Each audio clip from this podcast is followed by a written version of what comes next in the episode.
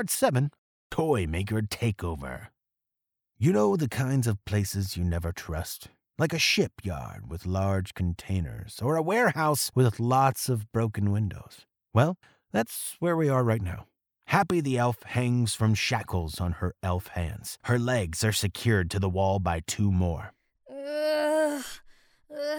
Her eyes squint. Happy sees a cage on the other side of the room. Dancer is inside.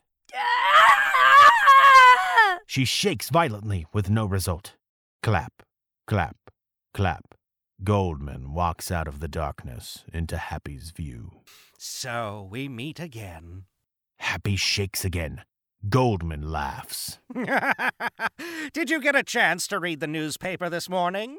Here's the front page headline Toymaker Worldwide announces new production team. Big plans.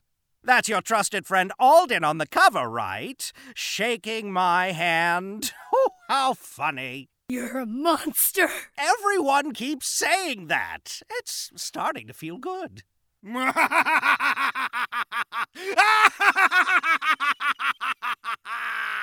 Meanwhile, back at the diner, Jane has successfully set up a meeting between Santa and her friend John to try and help Santa's situation. Pleased to meet you. Same here.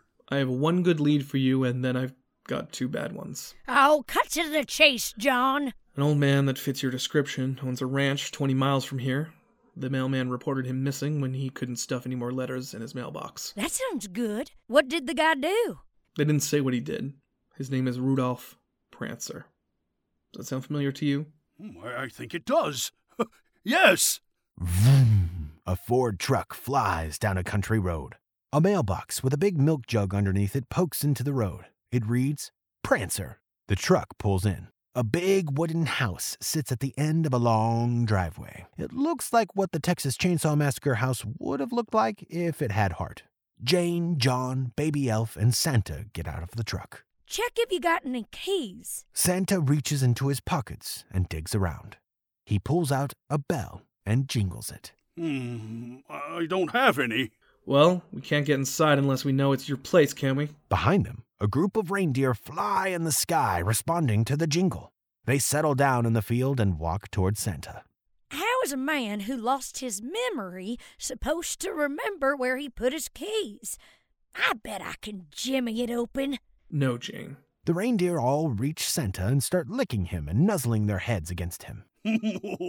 oh, oh, um, um, guys. See?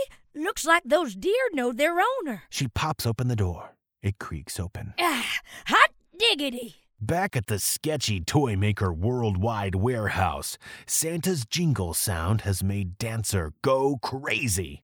Dancer screams and bangs against his cage. Dancer! What's wrong?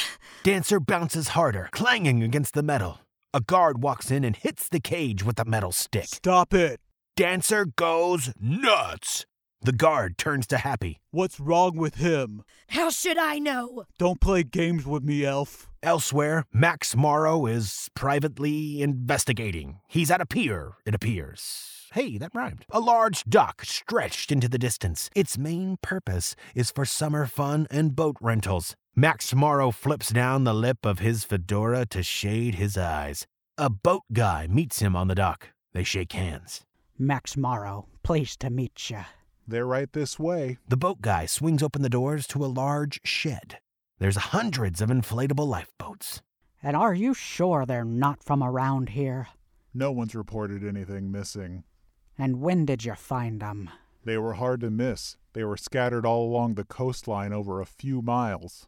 It was right before New Year's. Max scribbles something down on his notepad. Hundreds of miles away at a secret toy testing facility, Goldman and Alden sit behind a two sided glass window. They're looking in on a bunch of test subjects in a room filled with toys. A toy scientist comes in with a report.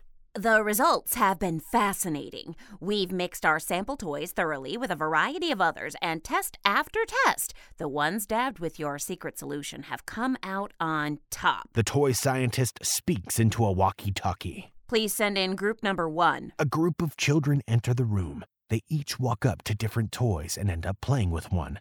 The toy scientist pushes a button on the wall and the glass tints. The toys the children are holding glow green, like under a black light. As you can see, they all chose one of the altered toys. It's almost unfair. Nothing is unfair if you're on the winning end. Goldman's cell phone rings. He picks it up. Hello, I'll be there as soon as I can. Goldman hangs up. He turns to Alden. Start production on the new line and make sure every toy is dipped. Alden nods. Goldman gets up. If you don't mind me asking, what is in the secret solution? Uh, magic reindeer saliva and candy cane dust. Goldman breaks out into laughter. Good one, sir. Now that Alden is a bad guy again and a result of a broken heart and fun game Christmas time trauma, we should check in on Madison, who by now has cooled down and regrets pushing Alden away. So let's do that. Madison sits by her bedside. She tucks her phone between her ear and shoulder. Hi, Alden. Um, I'm calling to say that I'm sorry. I never left a good message, so I was hoping I could catch you at this hour, but anyway, um, I didn't want to leave things the way that we did. Justin is doing fine, and he wanted me to tell you thanks for your present. Someone at school taught him that it's really the thought that counts. Isn't that funny? I saw your picture in the paper. You look charming as usual. Oh, please call me. Alden sits in the darkness at his apartment, holding a giant glass of whiskey. His phone lights up. New message from Madison. Now that I have a job, I'm worth your time, huh? Alden deletes the message without even listening to it. He takes a deep sip of whiskey. This concludes part seven of the greatest Christmas story ever told. Actually, I'm starting to think these parts don't really make much sense. It just felt right structurally before, but we'll roll with it.